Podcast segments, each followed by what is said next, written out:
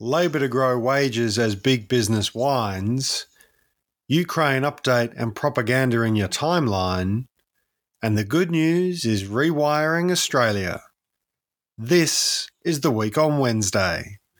Hello and welcome to the week on Wednesday. I am your co host, Ben Davison, and I am joined by the best selling author of QAnon and On, Guardian columnist extraordinaire, my wife, your friend, and co host of the Week on Wednesday Live, which we did last week at the Melbourne Fringe. Oh my God, it was amazing.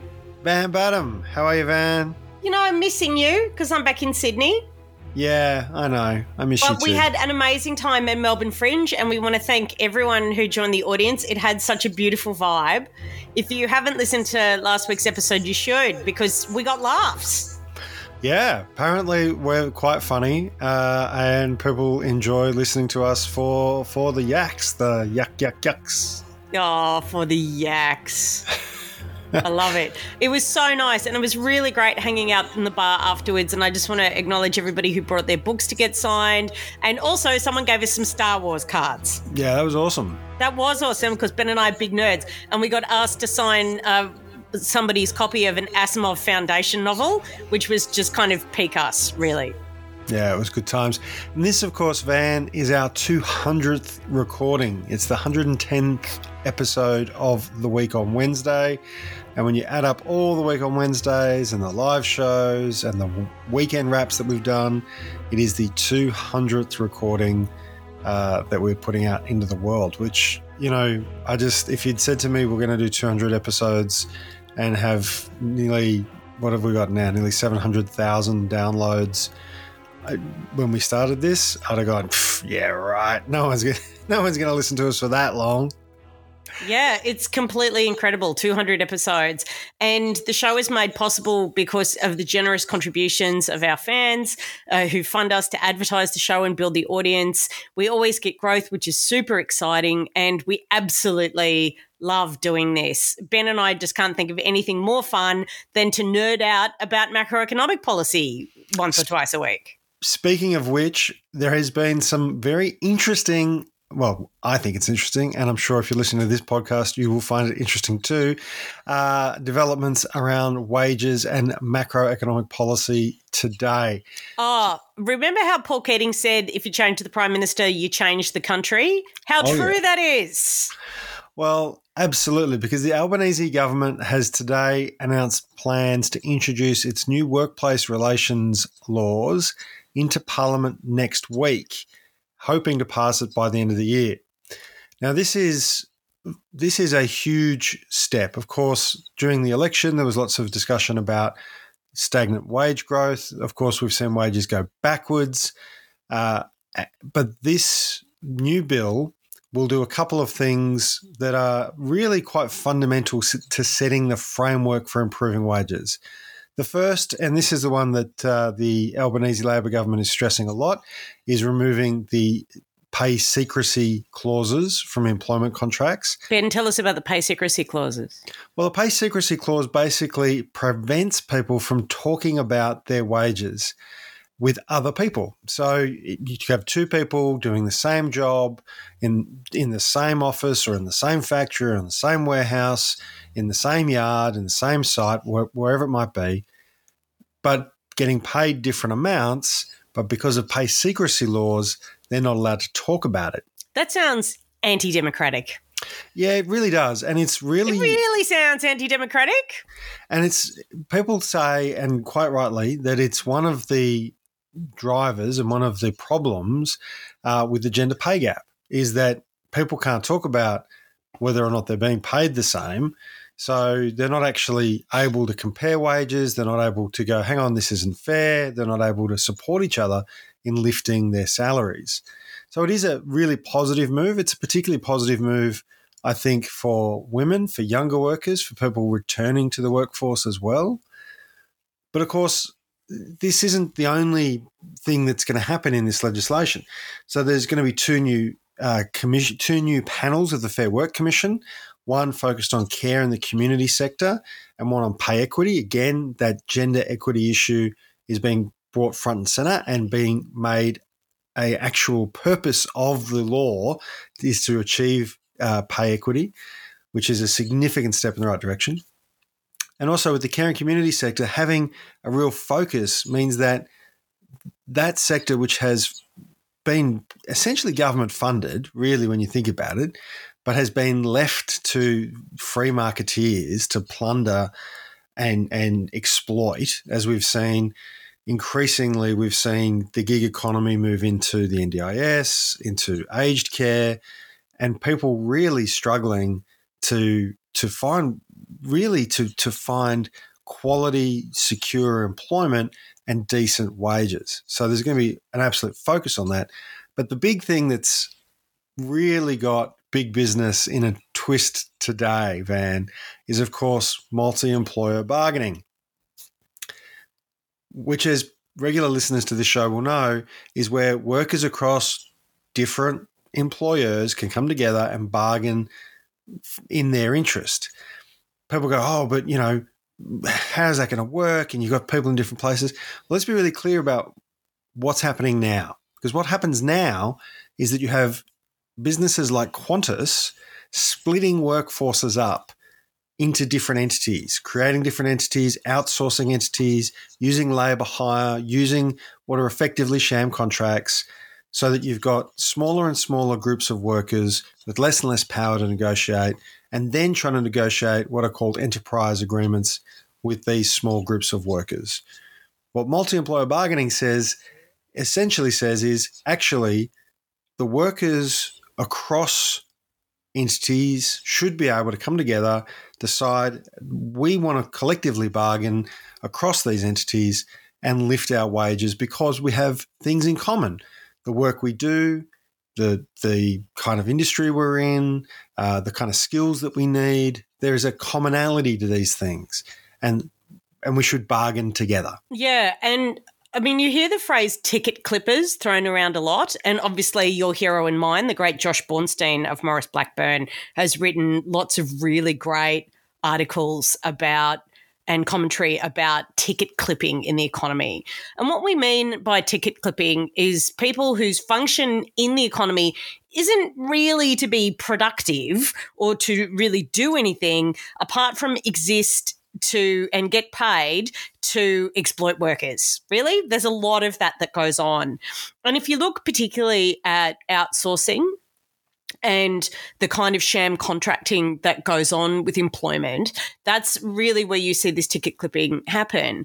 Because Qantas, in order to keep wages down, artificially down, pays they pay they budget in that it will be less for them to outsource because they'll be able to split up their workforce as you were saying and uh, handle and and offer contracts to sort of labor hire companies or companies that just sort of pop out of nowhere. What an amazing coincidence. Ben that seems to happen a lot of time that all of a sudden a major corporation decide that they don't want um, you know, a unified, powerful workforce engaging with them as equals. And then these these companies suddenly appear in order to run an outsourced staffing operation. I mean, it's I mean, it's just incredible coincidence. And in fact, Van, in some cases, the outsourced company is owned by the parent company.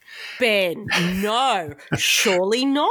Yeah, this is this is quite common, particularly in mining, for example, where you'll have a labour hire company that is owned by the parent company. So two workers doing the same work in the same place, using the same skill set one employed by the parent company, one employed by the wholly owned subsidiary on different rates of pay. Like, how is this legal? Legitimately, how on earth is this legal? It is. It is really remarkable. And and look, we should say, you know, that the the business lobby has pushed back against this. They say this is uncalled for and it's caught them all by surprise and it's at best half cooked. And I just keep going back to we've had an election where this was front and center. We've had a jobs and skills summit where this was one of the outcomes. We've had ALP policy policy and platform for years where this has been in it. And let's be really clear. The the current labor settings do not work. Unemployment is three and a half percent. We have a record number of Australians working multiple jobs. Inflation is 6.1. Do we have 900,000 Australians working multiple jobs? Yeah, 900,000 Australians working multiple jobs, but wages have gone backwards 3%. You know, we, the the kind of economic model that neoliberalism sold us that these big business lobbyists say we just have to let, you know, play out does not work because the power imbalance. There is a power imbalance in the workforce when companies can do the kinds of things we've been talking about. You know, we, we see it in every sector now. You know, Tony Burke, who's the industrial relations minister, described that the cancer of the gig economy extending into the care economy, into aged care in the NDIS. You know, we've seen New South Wales Labor say that if they win the state election in March, they will reform the gig economy. Oh, and they're going to ban privatisation as well, which is the, amazing. These it's, are important. It's just absolutely wonderful. Can can we just take a moment, Ben, to observe how absolutely wonderful it is to see the to see Labor parties because it's not just happening in Australia; it's happening all over the world. Labor parties who went along with the economic orthodoxy of the time in the 70s and 80s and 90s and went, oh, you know, this neoliberalism thing, the economist, the Pulitzer Prize winning economist like Milton Friedman, not Pulitzer, Nobel, sorry, Nobel Prize winning economists like Milton Friedman, they're telling us that this is the way that prosperity will be delivered and we should privatize and let the market do its thing and all this stuff. It is just wonderful to watch a generation of Labor politicians put down the Kool Aid and go, actually, this is nonsense. Well, we listened to the experts. We did as we were advised by all of our treasuries who listened to Nobel Prize winning economists like Milton, Milton Friedman, and it is bunk, bunk, absolutely bunk. It does not work. And it is absolutely the point that people are making. You know, that actually this was the experiment. Enterprise bargaining was an experiment that was started 30 years ago. And frankly, it's not working. And, and look, the ACTU, Australian unions, have been front and center on this, talking about how if we've got record low unemployment, and we've got wage cuts, the system is broken, right? And it is fundamentally broken. And of course, we know there is a gender uh, there is a gender uh, gap in terms of pay, but also a, a, gender split in our workforce. We know that in the caring sectors, in childcare, aged care, we know in cleaning, these are predominantly feminized industries. We know that they are atomized industries. You know, they are predominantly subcontracted. They are smaller and smaller groups of workers. Multi employer bargaining will address that and give particularly women, more power in the workforce. And, you know, there's absolutely, you know, we've talked about it time and time again. Joining your union is so important. Whatever workforce you're in, whatever the size of the workforce or the workplace, being a union member delivers better wages and conditions. And you can join while you're listening to us on the podcast, while you're doing anything with uh, internet access, go to australianunions.org.au slash wow, that's W-O-W, because fundamentally the union movement is pushing for these changes. And, and the big business lobby has come out today and criticised the Labor government, saying, oh, this is all just what the unions want. Brendan O'Connor, who's the Minister for Skills, has said, has said that this is a sort of breathless hysteria, this idea that oh, there'll be mass strikes. And, you know, if you give multi employer bargaining into the system, it'll, it'll create this huge disruption. And it's just not real. Like, fundamentally, multi employer bargaining exists in many places around the world. And the reality is that it doesn't lead to mass strikes. What- no, it leads to shared prosperity. I mean, that's that's yeah. the the thing that's so enraging about this defensive neoliberalism. You and I were talking before the program about the kind of the, the countries that have multi-employer bargaining and the countries that don't. Yeah. Well, the So let's talk about some of the countries that have multi-employer bargaining. They are the Scandinavian countries and Germany. Uh, what are these countries, Ben? What are they collectively known as? Oh, the countries with the highest standard of living in the world. What are some countries that don't have multi employer bargaining, Ben?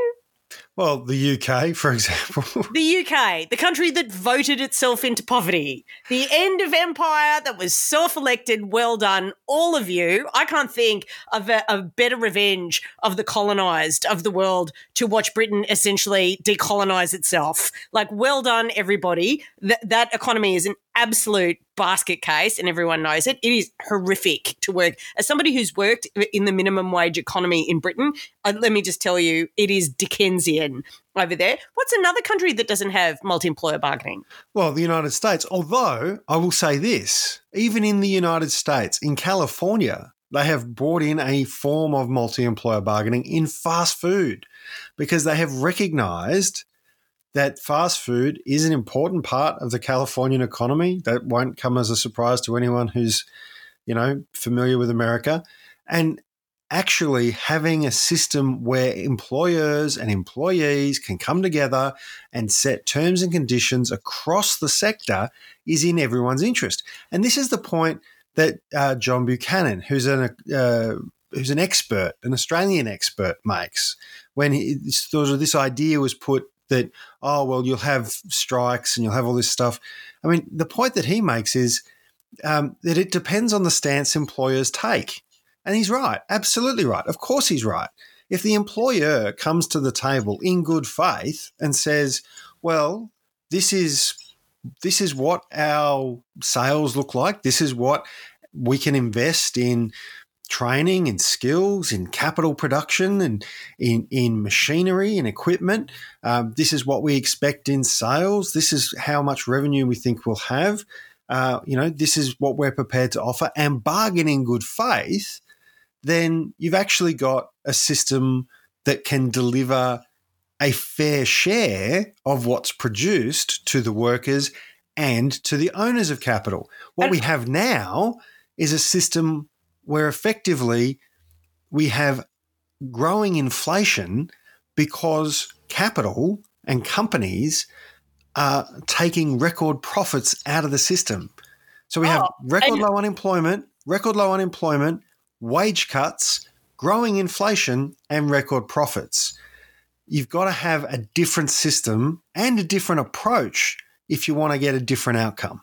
Absolutely. And I, I want to put this in a in a global context just really briefly as well and about why these employer uh, employee standards like minimum standards and and shared outcomes are so important there's been a big scandal this week which shouldn't be which shouldn't be surprising to any listener of the show frankly or anyone who's got anything like an adult critique of the capitalist system but the independent which is a newspaper in the UK did an investigation into Shane, which is one of the uh, Shein or Shein H S H E I N, which is one of the big fast fashion online retailers. It's one of the biggest in the world, and um, the workers at Shane uh, are paid three p, which is about five Australian cents per item that they make. They work eighteen hour days. They don't get weekends, and they only get one day off a month and that's in their factories in China. And it's horrific to think what that would be physically doing to the people who did that kind of work. But that's what exists in a worker exploitation system. But to put this in the context of about, well, you know, what's that got to do with Australia? There was a really good Twitter thread today from a user called at Very Mimi and I'm just going to quote what they said because, in the context of Shein and what we're talking about, the need for multi employer bargaining, the need to stop wages going backwards, and the need to get exploitation out of the system.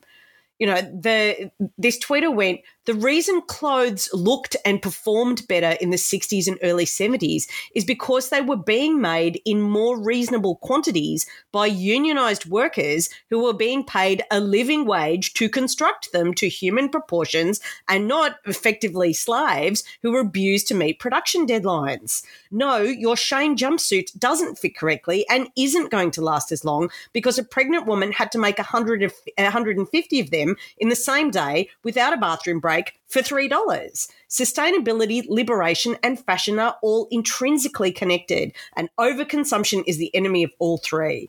And I thought that's a really good point. Like, there are outcomes to do with productivity in an exploitation system. And just like anyone can, anyone in the arts can tell you, anyone in design can tell you, if the process is bad, the product is bad. And if we're living in an economy where workers are exploited and they're underpaid and there are ticket clippers who are running the outsourcing operation, all just, you know, a few extra grubby dollars for the, the you know, um, shareholders of a hmm. company, you end up with worse outcomes. And Qantas is the local example every single time I fly Qantas these days, which I have to do in order to get to my job and do my work. Mm. And, you know, Qantas, they all think they're business geniuses because they do have an effective monopoly that people can't avoid in this country. There are massive inefficiencies and customer disservice that goes on because of the decisions they've made around, um, you know, outsourcing and their employment relationships and you know it's obvious that the system doesn't work as well. The mm. united well, states i mean australians are generally horrified when they encounter you know these famous icons of american department stores and you know various american services. It's it's not difficult to imagine yourself in escape from la if you have ever been to lax airport for example. It is it is like something from a post-apocalyptic movie and yet the apocalypse hasn't quite happened yet. Although, I mean, I hear a lot of people are working on it. Just those exploitation systems lead to denuded and degraded outcomes for all of us. Yeah, absolutely. And I think, you know, in Australia, uh, Ethical Clothing Australia is a really uh, good Twitter account for people to follow. They do a lot of work around what the uh, what is ethical fashion in Australia that is Australian made.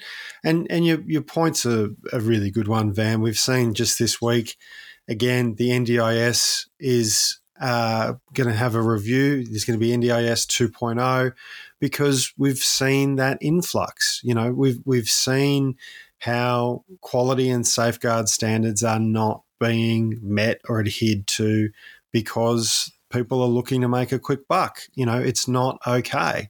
Uh, there's, you know, there was a there was an expo there was a report last night about uh, the the way that Medicare is being used. Now, I'm not going to get into all that today, but wherever there is a pressure to increase profit without actually increasing the resources available for workers to get the job done, you're going to have this decline in quality, or you're going to have exploitation, which in itself will then lead to a decline in quality. And, and that's what we've seen, right? We've seen that across Australia, the de-skilling of Australian industry. We've seen the de-skilling of Australian workers uh, because businesses didn't want to invest. There was a government that didn't make them invest, the government that didn't invest itself. government mm. that didn't care. Yeah. The government who supported outsourcing and supply chains and strike breaking and tried to, you know, that was the the logical consequence of the Howard government, who were their ideological antecedents, who literally shipped in mercenary labour to try and break the mighty MUA on the wharves. Like, and of course, we know that when workers stand together, actually they can stand up against those things. And it can be a long, hard struggle.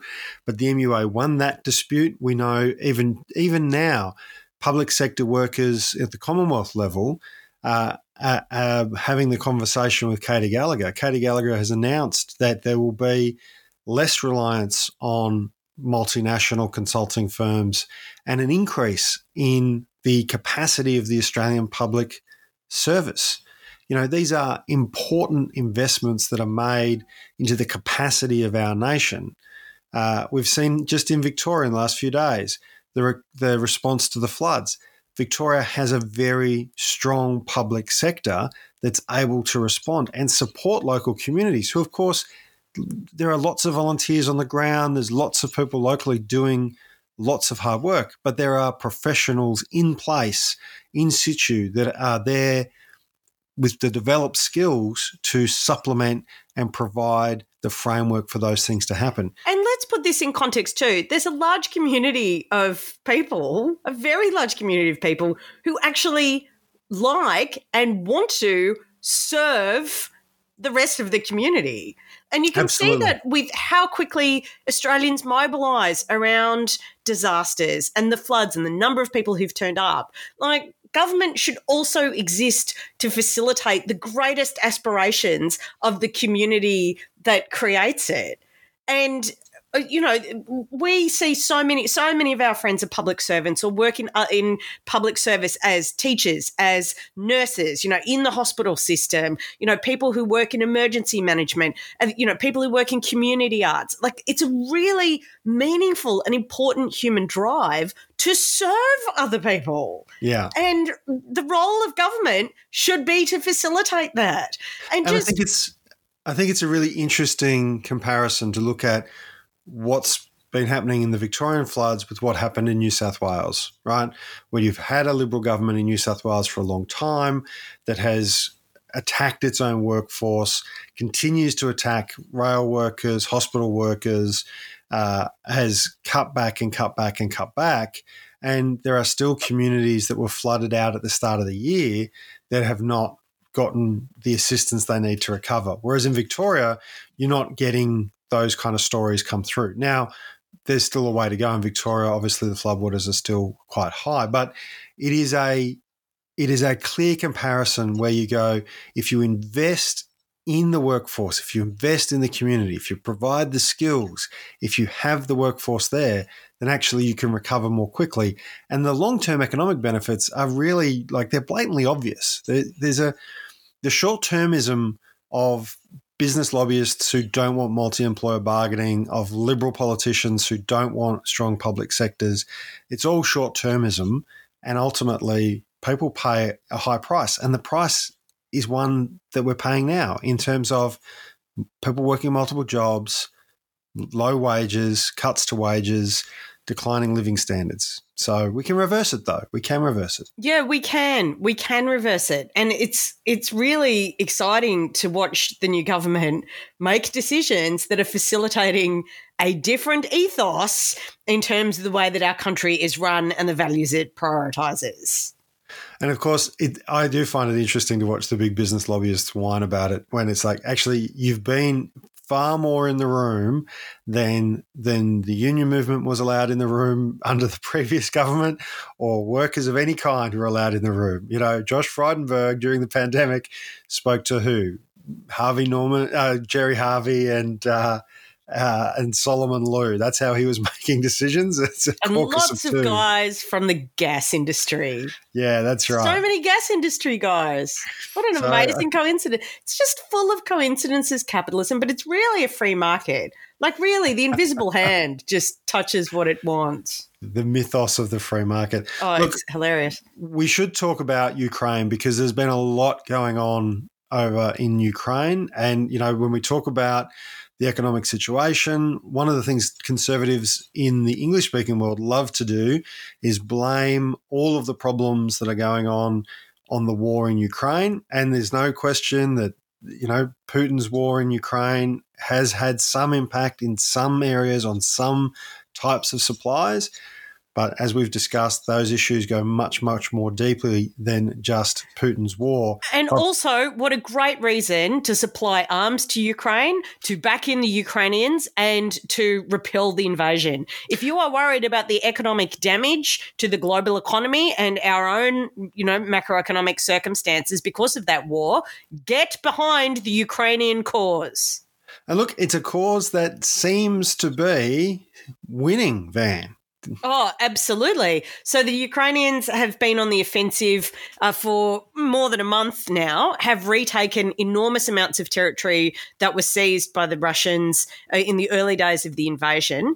Uh, the Russians have resorted to firing missiles at the energy infrastructure of Ukraine, the pretty obvious strategy because winter is coming in Ukraine, but also, should let's point it out, in Russia, uh, is that they're trying to literally freeze out the Ukrainians by destroying their capacity to keep themselves warm. And it's somebody's pointed out that you know the they've changed generals. The general who's been put in place, the butcher of Syria, the butcher of Syria, uh, you know, is just indiscriminately shelling um, civilians and targets that are near energy facilities. That there there is a significant number of civilian casualties uh, that have occurred, um, but also that Moscow's losing control, and in fact, that uh, some of the civilians in the city of Kherson, uh, I believe it is, have been um, forcibly uh, relocated because the Russians are preparing to withdraw from from that city because the Ukrainians are on the on the offensive. It's very interesting because, of course, they have a puppet Russian puppet um, administrator in Kherson, and you. These are the the four territories that the uh, Russian or five territories. They insist that they own Crimea. They insist that they own Kherson, Zaporizhia, Donetsk, and Luhansk. And you made the rather powerful observation. You know, we know that there were these sham referenda that were run in uh, Zaporizhia, Kherson, Donetsk, and Luhansk, saying, "Oh yeah, no, ninety-five percent of the people who live here really want to live in Russia." Ben, what was your uh, rather brilliant piece of analysis involving the sporting allegiances of those particular parts of Ukraine. Well, it just struck me that Shakhtar Donetsk plays uh, in the Ukrainian Super League, not in the Russian Premier League, uh, which seems to indicate to me that they're quite clearly part of Ukraine. Uh, it's not it's not normal for countries to play in other countries' leagues. And, you know, even the great debate in England over whether or not Celtic and Rangers should join the English Premier League.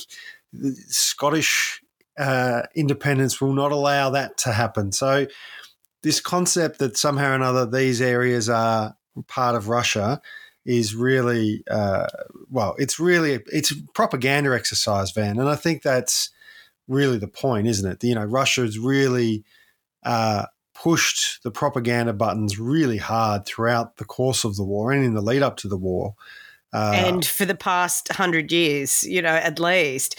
And this is a really important consideration: is the information warfare aspect of what the Russians are doing, because uh, I have become um, unfortunately, given the work that I did researching my book QAnon and on a short and shocking history of internet conspiracy cults, the work that I did nominated for a Walkley, by the way. Yes, it has been nominated for a Walkley. That is very exciting, I must say. Um, and uh, on on the Russian theme, uh, I am I'm going to acknowledge that my play adaptation of Animal Farm by George Orwell, which is obviously about uh, the transition from revolutionary to uh, revol- revolution to authoritarianism in Russia in its original imprint, um, which I made about Trumpism and the Republican Party in, the, in America. That's been uh, it's a finalist for an AWGIE, which is that they are the awards for playwrights. So I don't know if I'm the first person to be nominated for a, a, an AWGIE and a Walkley at the same time. And obviously, everybody's very worthy, and I, I am genuinely honoured to be nominated. But it's interesting. I think I'm mentioning this because let your children go to art school is is generally the punchline. If they want to go, let them go. Um, the opportunities are limitless and endless. But the the thing that I learned when I was writing QAnon and on was just how absolutely phenomenally well resourced and directed and crucial to uh, Russian like political and imperial efforts, the information sphere is. Like the Russian government for a long time has recognized information as as important a battlefield as land or sea or air. And that there are enormous amounts of resources that go into pushing messages, sharing propaganda. If you want to enter the the mad world of Russian propaganda, it's totally worth. And I, I share a lot of this stuff because it's amazing. Watching Russian political talk shows, like in Australia, like Mona Eltahawy, you know, said a rude word, and it was a national scandal. Someone once threw a shoe, and it was a big deal. Some university students waved a banner and got thrown out on Q&A and it was like, Whoa. on Russian talk shows they literally talk about Uh, justifying genocide and why they should kill people and why they should rain nukes down on people. It is just so violent and crazy, and also exists in a universe that has zero relationship to reality. A lot of really good writing appearing recently talking about how the Russian propaganda machine is so absolutely all encompassing. The part of the problem is that the Russians are high on their own supply and have lost their very sensible disbelief in their own government perpetuated lies. So you had Lavrov, who's the Russian foreign minister, this week has been running around saying that Russia is just going to withdraw a diplomatic presence from all Western countries because Westerners are just inherently murderous and all Westerners want to do is remove Russia from the face of the earth. And it's like, you invaded a sovereign country. No one has invaded you. No one, you and I have both been to Russia, met yeah. some really good people, had a fun time. But quite honestly, Ben, I don't think that's a possession that anybody in the West wants. The no. uh, landmass of Russia. Do you? No, and it's and it is really it is really fascinating to read up a bit more about the the propaganda piece because they are the Russians the Russians do come across as you know crazy. Like when and when I say crazy I mean you know like the the certifiable type. I'm not this is not a you know a, a, slander against people with mental health issues. This is a this is a country that has detached itself from reality.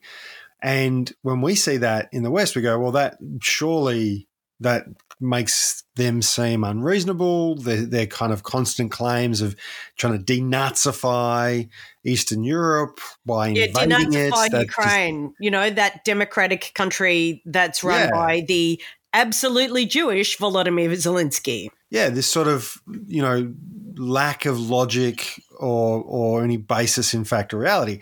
And we go, well, surely people must be getting sick of this in Russia.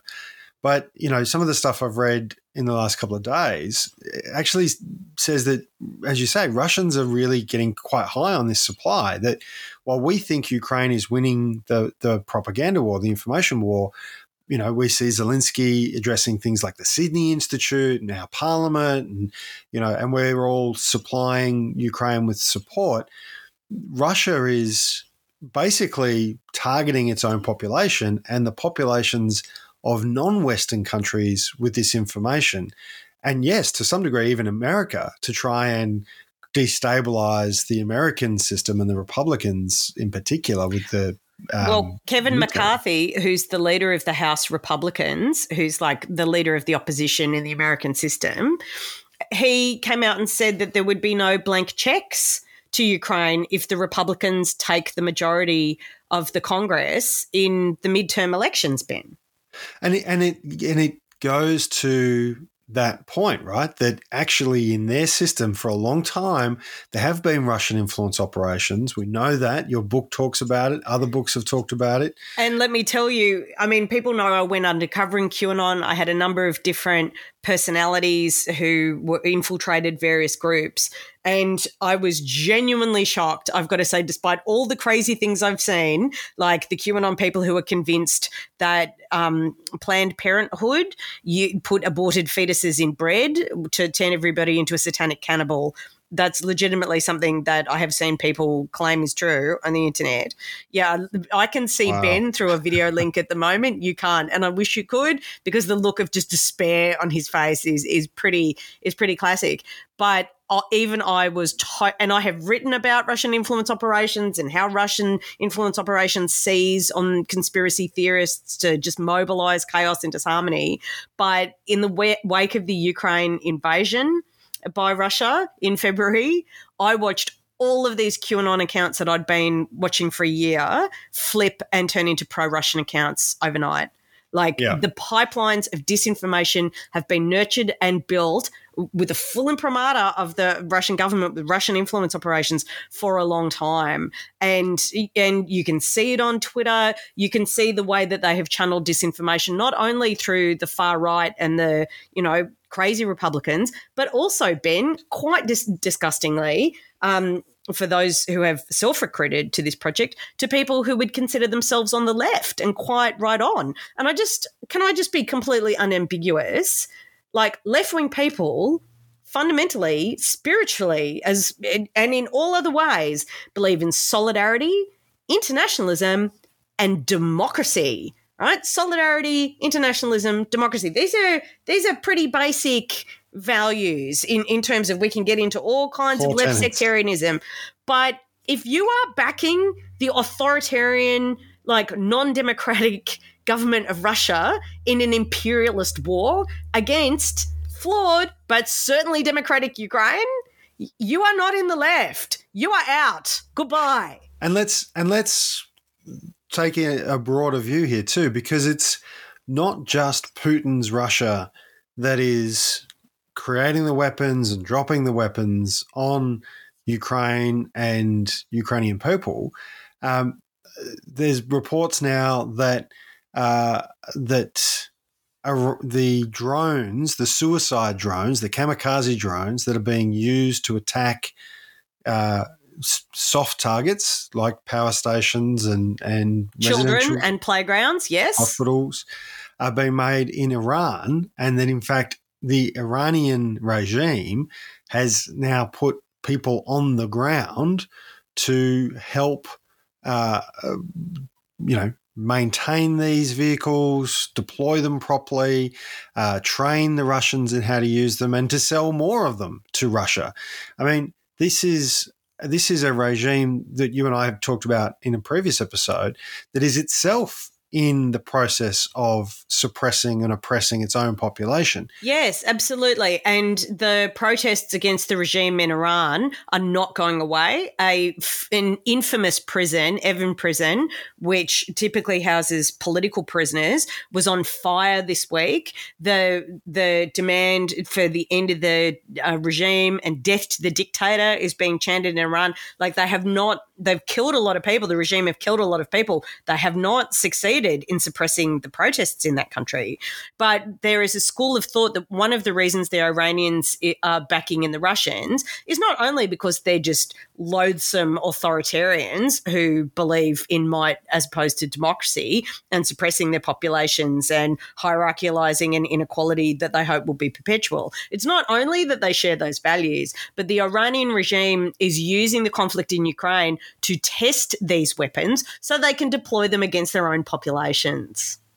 It's shocking and appalling. And I, and I just, you know, have to say, I totally agree with you. There, there is, you know, Putin and Russia is not a revolutionary Soviet Union. That's not the same thing. If you're on the left going, oh, but, you know, Russia is standing up against the imperialist NATO.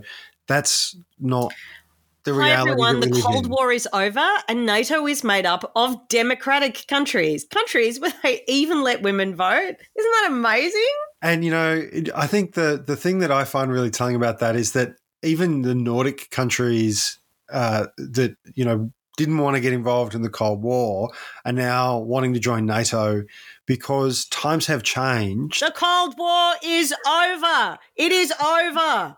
Politics has evolved. Uh, and sadly, in the case of Russia, it has regressed.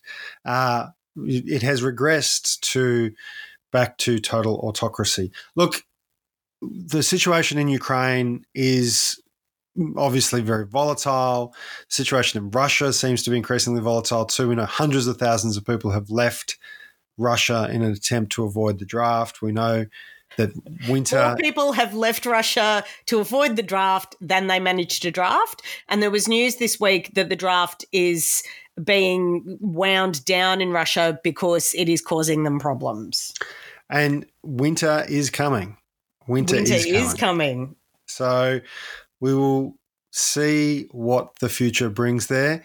Look, winter is coming in the Northern Hemisphere. I think in future episodes, we're probably going to have some COVID updates from the Northern Hemisphere because I know that some of our listeners are very keenly watching what's going on in the Northern Hemisphere and uh, particularly with new variants of COVID coming out.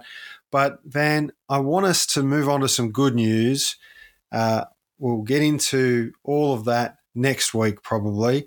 Some good news that our government, the government of Victoria, the government of Tasmania, even possibly a little bit of the government of New South Wales, although I'm not entirely sure on that part of it, has committed to rewiring Australia and a massive investment in clean, renewable energy. Oh, it's totally amazing. It's just it's incredible. So finally, we're going to get Star of the South, which is the 200 turbine wind development near Gippsland, which is offshore wind. And you and I have spoken um, previously about how these sort of offshore structures actually help wildlife and help rebuild reefs and things, yep. um, which is just amazing, which will also be jobs, jobs, jobsy, jobs, jobs. Um, there's a billion dollars of low cost loans to fund the redevelopment of Tasmania's Tarraleah Hydro Power Station. Um, there's Clean Energy Finance Corporation will be giving concessional loans uh, for interconnectors between Victoria and New South Wales. Massive link there. It's like all of these products uh, projects, sorry, products that are part of the same renewable infrastructure. And I want to acknowledge the work of Lily D'Ambrosio, who's the Victorian Minister for the Environment, Minister for Climate Action, Minister for Saving the World um, in the Victorian State Labor government. Lily is an absolutely extraordinary activist in this portfolio and the fact that she is a minister has been transformative for Victoria. Mm. We know that Victoria that brought in a renewable energy target at the time that the then federal liberal government um, was, you know, abandoning RETs and those things. It has massively exceeded all of its targets. Infrastructure has been created. You and I talk about the fact that we live in a wind economy, like out where we are in the Central Highlands, wind turbines everywhere, jobs, employment, clean air, all these things. And it's the the vision the economic nous the planning and the strategy of people like lily d'ambrosio and the people who she has brought to work with her on these projects that is enabling these things to happen. Like it is an absolute coup. There are a lot of people who talk about the environment. There are people who throw stupid van gogh paintings for reasons i don't i don't fully understand. But then there are you know, the people who do the work in actually building the infrastructure, writing the policy, costing the plans, working with the communities, you know, the difficult part, the not glamorous, not particularly exciting part that actually leads to uh, change. So, acknowledgement to Lily, and I also want to acknowledge Friends of the Earth uh, in Victoria and Act on Climate, who are our friends, very active in this space as well, who are activists who are on the ball in this area. And it's these kind of collaborations that make these change happen. And that, and it is a significant change too, because there's in addition to the Kerang link, which is that linkage between Victoria and New South Wales, which was put off and put off and put off by the Morrison government, uh, and Star of the South, which is obviously a huge investment. There's also the the the Marinus link, and I'm sure I'm saying that wrong, but the the additional linkage uh, of Tasmania to the mainland, and we know there's a huge renewable potential in Tasmania. I mean, we're talking about 1800 megawatts from Kerang Link, 1500 megawatts in the Marinus Link. These are projects that have been ready to go for some time. And, you know, the Commonwealth government stepping up and going, we will provide the loans. The Victorian government, the Tasmanian government, the Commonwealth government taking an equity stake. This is the other big thing that I think is really important about this because we've seen how this has played out in places like Queensland, where they've got state owned infrastructure around energy. You can make the transitions when you when you take an equity stake when the people own the power then the power serves the people now this is a way of doing that using the new technology using clean energy and kind of giving us an opportunity to restart this process. You know, of course, of course, there's going to be challenges. We know that. You know, one of the one of the conversations I was part of recently, where they were talking about Star of the South, is a 200 wind turbine development off the coast of Gippsland, which is not going to be particularly close to where the current power stations are. Is going to be difficult to to to staff, and how do we how do we do that? How do we make sure we, we have the right grade of steel in this country? There are challenges involved in this, but these are good challenges to have, right? When you've got governments that are committed to doing these projects and you've got communities that want the jobs, that need the energy. You've got industry downstream that goes, you know, we'll take clean energy. We, we want clean energy. It's going to be lower cost, we'll take as much of it as you can give us. We'd rather have the challenge of how do we skill up enough people? How do we make the high grade steel? How do we get it to where it needs to be? Then the challenge of, well, some boardroom in New York or Paris or London has decided to close our aluminium smelter or our power station or our factory and now those workers are all out on their ear and we've only got 3 months to sort out what we're going to do before the entire community collapses like this this announcement today, and as you say, Lily D'Ambrosio and Chris Bowen, who's just thrown himself into the portfolio. He's loving it, isn't he, Bowen? He's loving it. Zoots around in his electric car, solving problems. And and the thing is too, he sees it as it is. Yeah. An economic portfolio. Yeah, he sees it as not only an economic portfolio, but an economic community building opportunity. Yeah. Like he actually has a framework that goes, this does not exist separately from workers' rights or community development or, you know, the the redistribution of opportunity throughout the Australian community and economy. It's just a it's just a fantastic shift of mindset. And, you know, we can I think we can often feel like change is so gradual and it's so grinding uh, that we don't actually go, oh, that's a huge step change, right? You know, eh, we talked before about multi employer bargaining. Yeah, that will be a big step change. It's been a long road and lots of consultation, and big business has been. To, you know, part of that process, all the rest of it, for them, they're clearly saying this is a big change. Well, I think the the announcements today about, you know, the cooperation between two Labor governments, Commonwealth and Victoria, Uh, two Liberal governments in New South Wales and Tasmania shows that we can make big change happen. And it's a great outcome, great outcome for the whole country. It is awesome. Yeah. So that's really all we have time for today. But then we always give a shout out to our supporters. These are people who've gone to our Buy Me a Coffee page. It's buymeacoffee.com slash week on Wednesday. They are chipping in $20 a month, $10 a month. We have our buck a week supporters as well, but our cadre are $20 a month. Our extend the reach are $10 a month. And thanks to their support, we're able to reach more and more people every single week. I just can't wait till we get to a million downloads. We should throw a party. All right. Are you ready? Yeah, let's do it. Karina Barley at Jane C. Campbell, Leona Gibbons, Someone, Shane Horsfall, Gabe Kramer, Stephen Aitken, Trish Corey, Greg Miller, Kathy Birch, Fiona, Evergreen, Bees, Geoda, at Jed Carney, Kristen Cole, Justin Dando, Tamara James, Bronwyn Punch Trunk Veteran, Jenny Forster 7, Joe Fleming, Andrew Pascoe, Cassandra Tui, Addison Official, Ian Hampson, no Twitter for me, Hannah Honda, Sam Herriot, Alexandra Sutherland, Matt Butch, no relation, Richard Sands, I'm not on Twitter, Glenn Robbie, Brash Daniels, Kylie Phillips, at Lee Archer, Linda Cartwright, at Leanne Shingles, Donna Chapman. I don't have Twitter. My name is Susan Myers. At Kerry Nash 20, Billy 3 McCabe, Karen Will Robinson, Narissa Simon, at Catagal, Lauren Ash, and Banjo. Matthew Hadley, at Narunga Man, John Sharp and Peter Bath, Aaron Rollins, and Louise Watson, also known as Red, White, and Blue Lou. And our Extend the Reach supporters are Stuart Munn, Marky Mark. I love Marky Mark.